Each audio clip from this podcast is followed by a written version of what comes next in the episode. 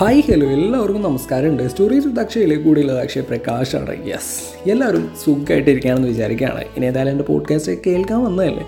കൂടുതൽ സുഖമാവട്ടെ എന്ന് ഞാനൊക്കെ പ്രാർത്ഥിക്കുകയുണ്ടോ എന്തായാലും ഒരു പല്ല് പല്ലുപൊരിക്കൽ സീനൊക്കെ കഴിഞ്ഞുകൊണ്ട് അതിന്റെ പെയിനുള്ളത് കൊണ്ട് തന്നെ എത്രമാത്രം എന്റെ സൗണ്ട് ക്ലിയർ ആവുന്നുള്ളത് എനിക്ക് അറിഞ്ഞുകൂടാ. ബൈ വേ നമ്മളിന്ന് സംസാരിക്കാനായിട്ട് പോകുന്നത് എന്റെ കുറച്ച് ലവ് തോട്ട്സൊക്കെയാണ് കുറച്ച് ഇമോഷണൽ ആയിട്ടുള്ള കുറച്ച് റൊമാന്റിക് ആയിട്ടുള്ള റൊമാന്റിക് ആണോ? യെസ് ആയിരിക്കും.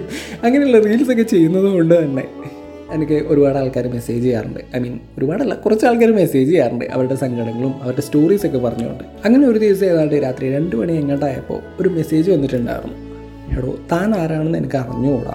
തന്നെ തനിക്ക് എന്നെ ഒന്ന് ഹെൽപ്പ് ചെയ്യാമെന്നൊക്കെ ചോദിച്ചിട്ട് കുറച്ച് ലെങ്തി ആയിട്ടുള്ള ഒരു മെസ്സേജ് ആയിരുന്നു. സംഭവം ഞാൻ ഈ മെസ്സേജ് കാണുന്നത് നെക്സ്റ്റ് ഡേ ആയിരുന്നു. ഞാൻ ആദ്യം കരുതിയ വല്ല ഫേക്ക് ആയിട്ട് വല്ല ആയിരിക്കുന്നതായിരുന്നു അല്ല അങ്ങനെ കുറച്ച് മെസ്സേജ് ഒന്നും പരിചയമുണ്ട്. പക്ഷേ ദാറ്റ് വാസ് ജെന്യൂൻ എന്നുള്ളതാണ്. അവൾ എന്റെ അടുത്ത് സംസാരിച്ച ഒരുപാട് കാര്യങ്ങളുണ്ട്. ആരോടും സംസാരിക്കാൻ പറ്റാണ്ട് പെട്ടെന്ന് ഒരു ദിവസം ഒരു ലിസണർ ഉണ്ടായപ്പോൾ കിട്ടിയൊരു ഹാപ്പിനെസ് ഒക്കെ പറഞ്ഞു കേട്ടപ്പോൾ സത്യം പറഞ്ഞാൽ സോ പ്രൗഡ് അബൌട്ട് മീ എന്നുള്ളതാണ്.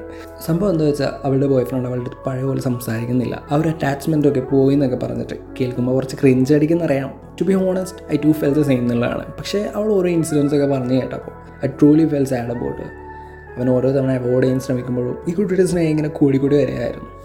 ബിക്കോസ് അവർ തമ്മിൽ സ്പെൻഡ് ചെയ്ത മൊമെന്റ്സ് ആ ഇയേഴ്സ് ഓഫ് ലവ് എല്ലാം അവരെ അവരെ അല്ല അവളെ അത്രമാത്രം അറ്റാച്ച്ഡ് ആക്കിയിരുന്നതിലാണ് അവ പെട്ടെന്ന് ഒരാളിങ്ങനെ തന്നെ അവോയ്ഡ് ചെയ്യുന്ന കാണുമ്പോൾ തനിക്ക് കിട്ടിക്കൊണ്ടിരുന്ന ഒരു ലവ് ആ കെയർ അതൊക്കെ ഇല്ലാണ്ടാവുമ്പോൾ അവർ ഭയങ്കരമായിട്ടുള്ള ഒരു വിഷമം.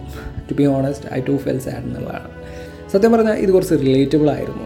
യെസ് റിലേറ്റബിൾ ആയിരുന്നു എന്ന് പറയാനുള്ള റീസൺ എന്ന് പറയുന്നത് എന്റെ ലൈഫിലും അതുപോലെ ഒരു സംഭവം നടന്നിട്ടുണ്ടായിരുന്നു എന്നുള്ളതാണ്. പക്ഷേ ആ കഥയിലെ വില്ലൻ സത്യം പറഞ്ഞാൽ ഞാനായിരുന്നു കേട്ടോ എന്തായാലും ഈ ഒരു കഥ കേൾക്കുമ്പോൾ എന്റെ ഒരു ഗുഡ് ഇമേജ് ഒക്കെ നിങ്ങളുടെ മനസ്സിൽ നിന്ന് പോകുന്നറിയാം. But I should tell you this yes അപ്പോൾ ഞാൻ ഫസ്റ്റ് ഇയർ കോളേജിലെ ടൈം ഒരു വൺ സൈഡിലൊക്കെ ആകെ ചളമായിട്ട് ലാസ്റ്റ് ഒരു കൊച്ചിന്റെ അടുത്ത് ഇഷ്ടമെന്നൊക്കെ പറഞ്ഞൊരു ടൈം ആക്ച്വലി ഐ ഡിൻ ടെല്ലോ പക്ഷേ സംഭവം അതങ്ങനെ ആയതായിരുന്നു. അങ്ങനെ ഒരു മന്ത് കഷ്ടിച്ച് വലിയ കുഴപ്പമൊന്നുമില്ലാണ്ട് അങ്ങനെ പോയി.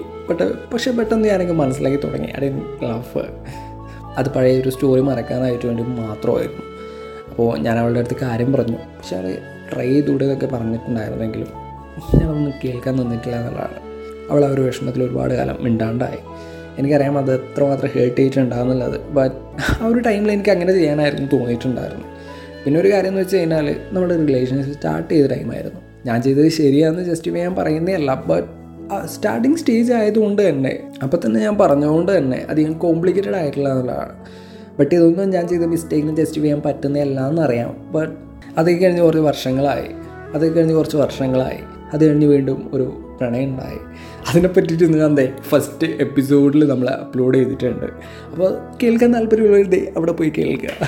നമ്മൾ പറഞ്ഞു വന്നത് ഈ ലവ് എന്ന് പറയുന്ന ഒരു സംഭവം അതിങ്ങനെ കുറയോ?